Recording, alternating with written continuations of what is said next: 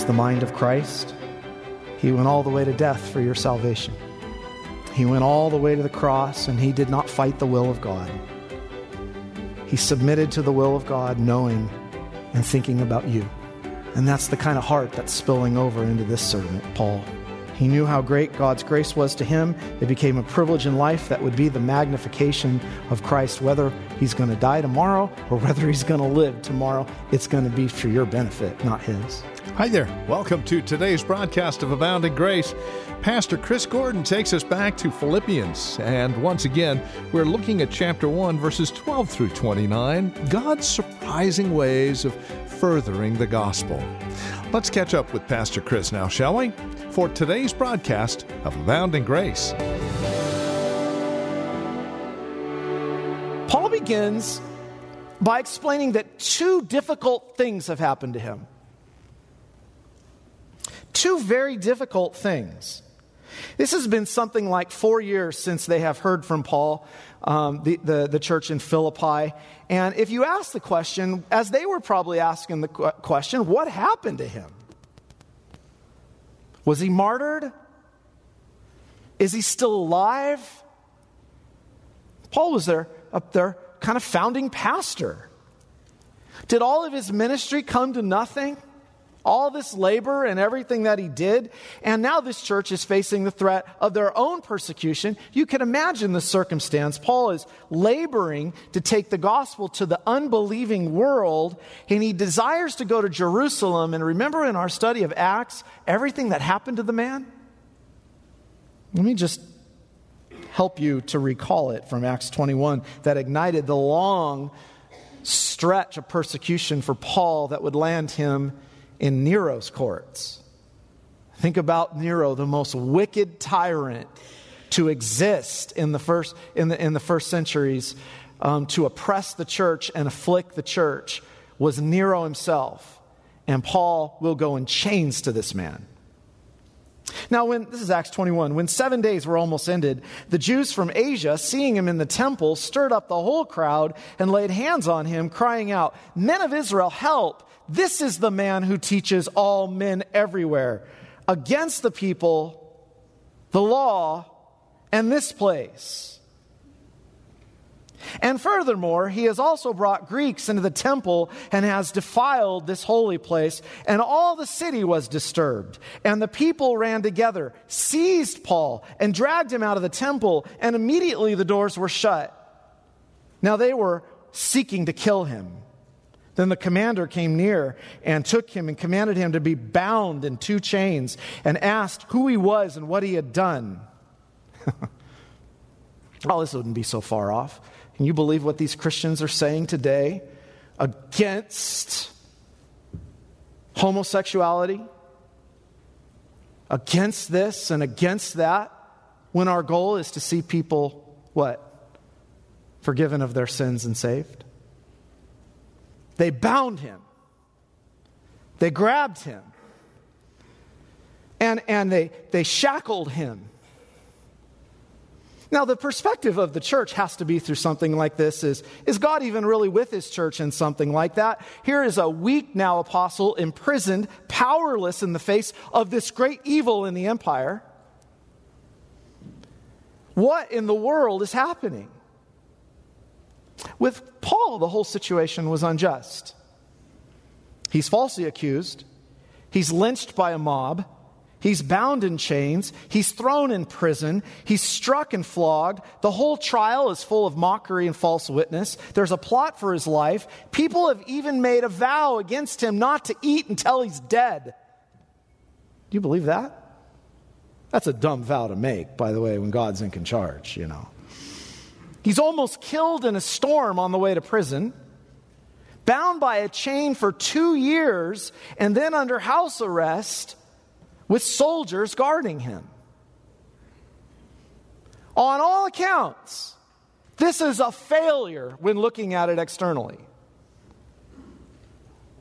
Imagine happening to you physical suffering for your faith, being hated by your own, beaten arrested, bound in chains, and the whole thing is completely in every way unjust. as the culture cries out for justice. All of it from Paul's perspective. How utterly frustrating, you know? How utterly miserable. The man had no clothes. The man had no money. The man had no savings account. He had no insurance. He had nothing. No friends. Most had utterly abandoned him. The churches didn't even know where he was. And he's absolutely alone to go through this.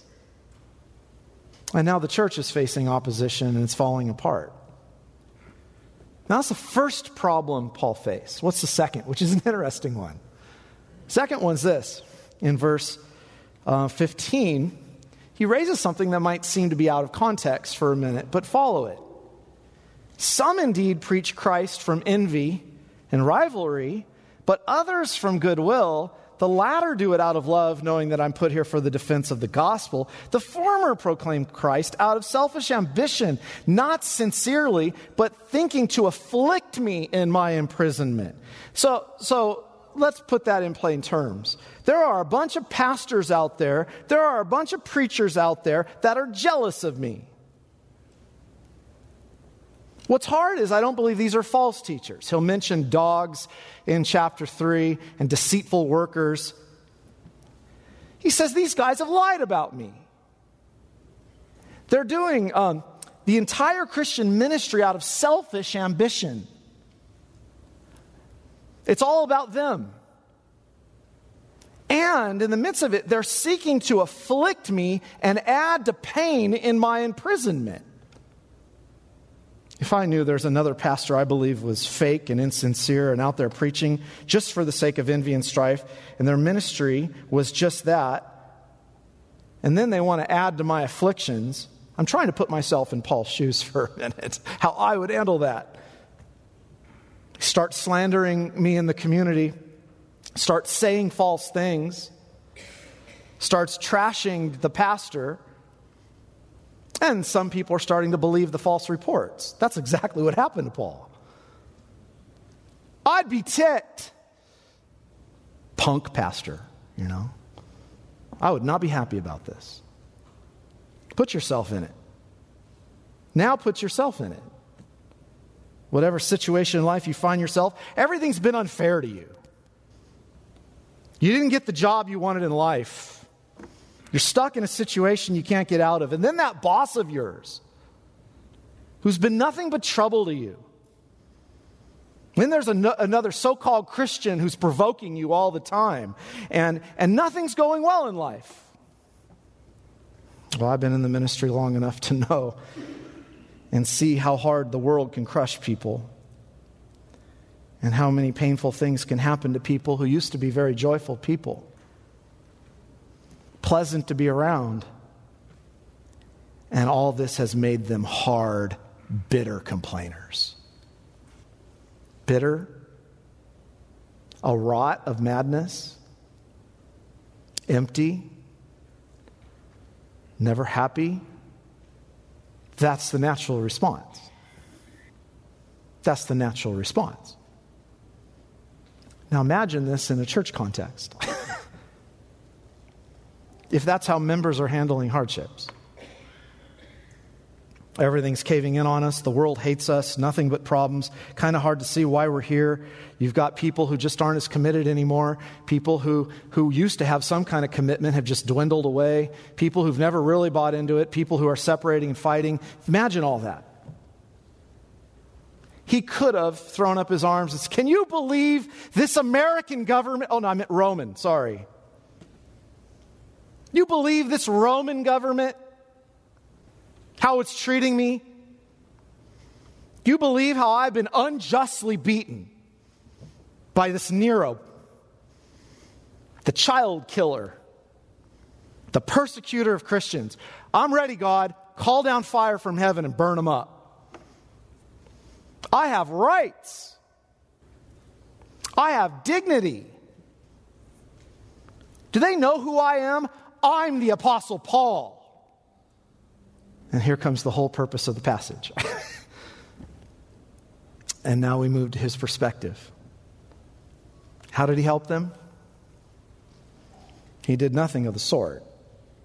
Faced with his life on the line, knowing he might die for this, faced with impending death. He writes to the Philippian church, facing the same persecution on the inside, complaining and disputing. I want you to know. Stop. What did he just pray in the previous section? Well, he prayed something, didn't he? This is my prayer that your love would abound more and more with knowledge. I want you to know this is what he's talking about here. I want you to know something that's really important. I want you to know, brothers, did you see it there? Verse 12, that what has happened to me has really served to advance the gospel so that it's become known throughout the whole palace imperial guard and to the rest that my imprisonment is for Christ. And most of the brothers, having become confident in the Lord by my imprisonment, are much more bold now to speak the word of God without fear. Uh, he, he's talking about the praetorium here. Um, that was the, of course, um, the guard of the emperor. He's talking about the guards who took post in Rome. So we know where Paul is. He's, he's, he's, he's at the end here. He's at the end. He's going to go before Nero. And um, they would rotate prisoners uh, and, and, and, guards on a four hour shift to guard these, these prisoners. So here's what, what happened with Paul's mindset. And here's what happened that all of the terrible things that he had suffered, Paul said, Guess what? Do you know what actually happened? It was an opportunity that God used to further the gospel. So that my chains became a way, now, now listen to the fruits of this, of making the whole palace guard the very guards of the emperor himself. Guess what God did? He saved a whole bunch of them in this unjust imprisonment. You know, it's one thing if you go to prison for stealing and murdering. It's quite another thing if you go, go to prison for righteousness' sake, you know. Unjust as it was, Paul said, guess what God did? He used the whole thing to spread the gospel to the whole imperial guard. In fact, is the end of Acts, the very last of Acts, Paul dwelt there two whole years in his own rented house and received all who came to him. Listen, listen to this. Who set this up? All who came to him preaching the kingdom of God and teaching the things which concern the Lord Jesus Christ with all confidence, no one forbidding him. so, so you're saying he put him through the chains and the prisons and the beatings so that that would be the outcome. Paul says, Yep. And I'm willing to take it. People were saved through this. The whole palace guard, as I was in prison and was watching how I was handling this, and, and we know how Paul handled it when he was in prison. What did he do? He started singing psalms. Remember in Philippi? And God saved the Philippian jailer you know, after he'd been beaten. Paul says the whole palace guard was watching me. You know what they saw in me? Jesus. They saw Jesus. And they saw him magnified in my body. God raised up a church over here, you guys. All these brothers now who are your brothers. It's like a plague in here. All these prison, these are tough guys. All these guys are coming to Jesus. You see the point? The fruit of that doesn't come by an angry, bitter complainer. Some of us complain if our fries are too cold at the drive through. How do we look at everything? I mean, that's really the question. How do you look at COVID? How do you look at the moments you find yourself? You see what would happen if you have no perspective as to why you're here? You look a lot like the world in handling it the way it does. Instead of thinking, why does God orchestrate these things in His wisdom and sovereignty and then use them? How does He use them? Paul says, oh, by the way, if you think I'm just being a little too much for you here, I'll tell you something else. You know how I look at those punk preachers who are attacking me? who are insincere and fake and who trash me and who, hurt me and who afflict me. You know, do you know how I've gotten through that? Here's how I've come to look at it. I'm not standing around judging their motivations, trying to figure that out. I'm here's here's what I'll be happy with. If they're still preaching Jesus, I don't care what they say about me. I don't care what they do to me. I didn't write this. I have a good friend in this church who says, I don't really care for Philippians because I'm a Calvinist and Calvinists are grumpy. Agreed. That Calvinists are grumpy. But I know what he was saying. This isn't just idealistic, it's really the, the way of sanctification in the Christian life. It's the most freeing way to live you'll ever live. Tell me, when you're worked up over everything, if you're a happy person, if that does you any good in life, it's the only response that fits receiving grace. Think about that.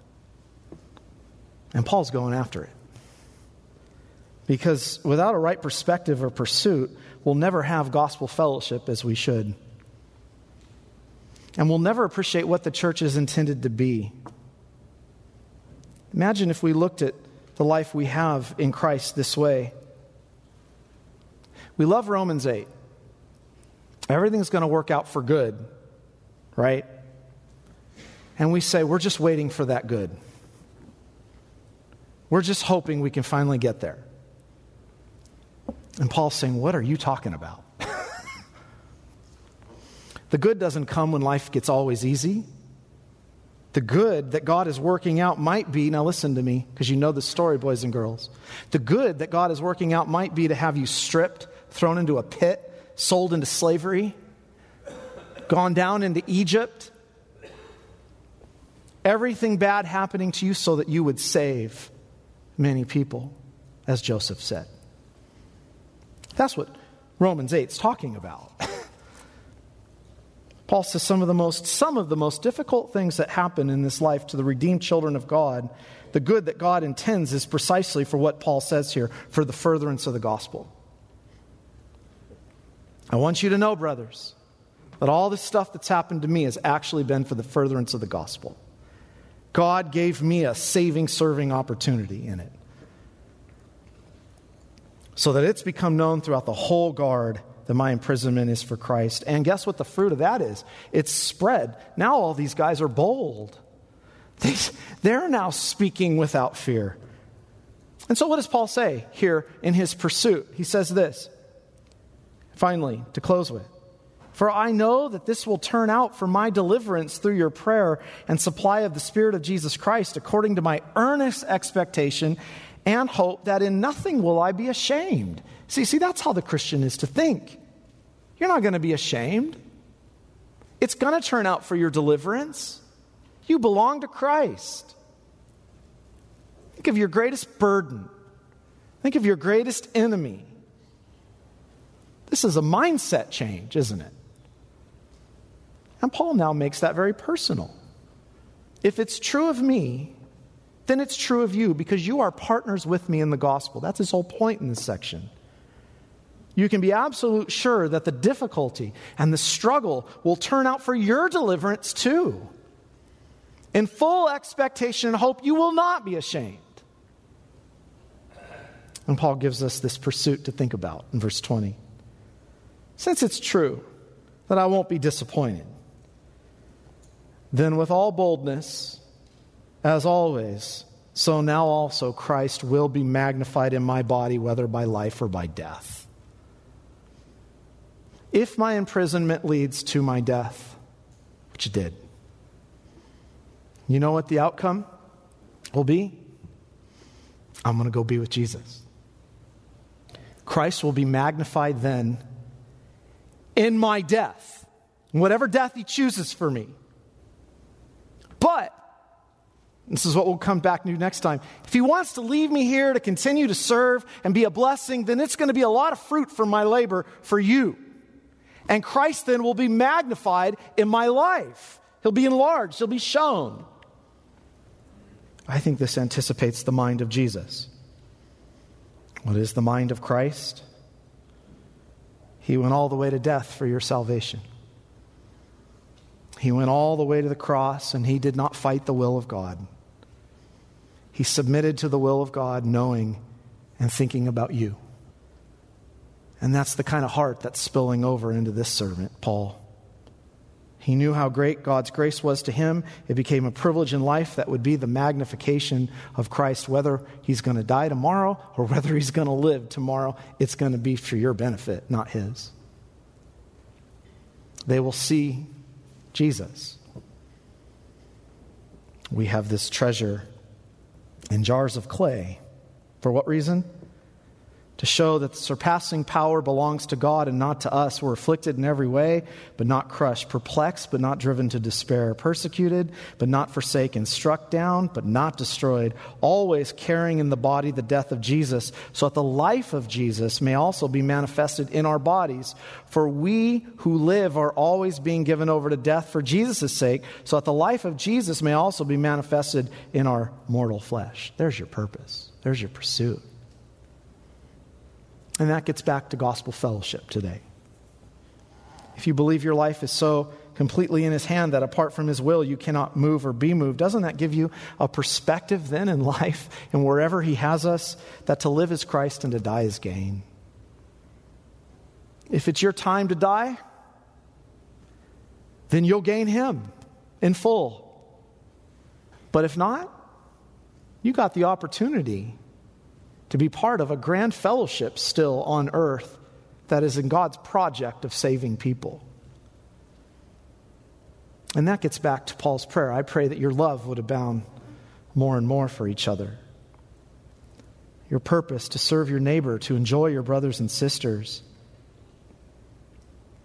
And in the hardships, to show that in life and in death, we have the life of Jesus. Your neighbor needs that. But you can't do these things with a sour, bitter attitude over every circumstance of life. When the Lord shows us His grace, as He's going to do in chapter 2, of His Son's love for us, it inspires love. It's a result because He's forgiven you and He loves you. Don't be surprised, though, if He starts saving a prison guard and bringing them into the EURC.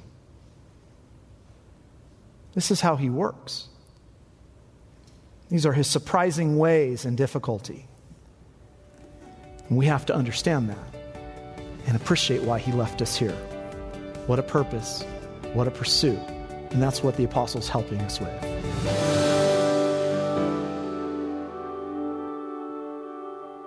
Well, this is Abounding Grace Radio with Pastor Chris Gordon. Our hope and prayers you've been encouraged by today's program. If you would like to take advantage of many of the resources we have available on our website, might I suggest paying us a visit? agradio.org. Videos hosted by Pastor Chris, articles written by Pastor Chris, past radio programs are housed there as well. Again, agradio.org. Plus, it's a great place to give tax deductible donations to the radio ministry, as it is through those donations that we're able to continue on this radio station. Again, agradio.org. Or give us a call, 888 504 8805. Questions? Address them to questions at agradio.org. And don't forget, when you visit agradio.org, you'll find links to our Facebook, Twitter, and Instagram accounts as well. Well, tomorrow we'll take a look at Philippians chapter 1 once again and a better way to evaluate life. We'll take a look at how Paul evaluated life and with a sneak peek at that. Once again, here's Pastor Chris. What we begin to think is life is just about forestalling and trying to prevent death for as long as we can so that we will enjoy this. That's our mindset. That's what America has trained us to believe. That's what the culture has trained us to live for. Now, this is where we are today. The Bible comes along and says that's a really foolish way to invest the Christian life. That's a way of living in a lot of bondage. You're not looking at life at all the way you should be looking at life.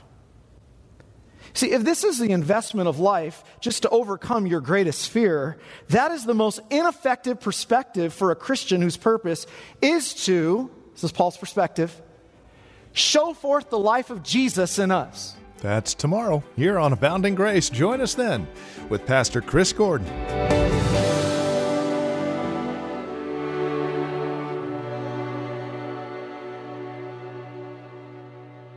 Abounding Grace is brought to you on this radio station by Abounding Grace Radio Ministries. Hi, this is Chris Gordon, pastor of the Escondido United Reformed Church. I'd like to invite you to our Sunday worship services at 9:30 a.m. and 5 o'clock p.m. on Sunday. We have two worship services, 9:30 a.m. and 5 o'clock p.m. We preach Christ and Him crucified with the goal that you would live in the joy of this comfort, in the knowledge of the forgiveness of all of your sins. 1864 North Broadway is the address here in Escondido. We'd love to see you this Sunday.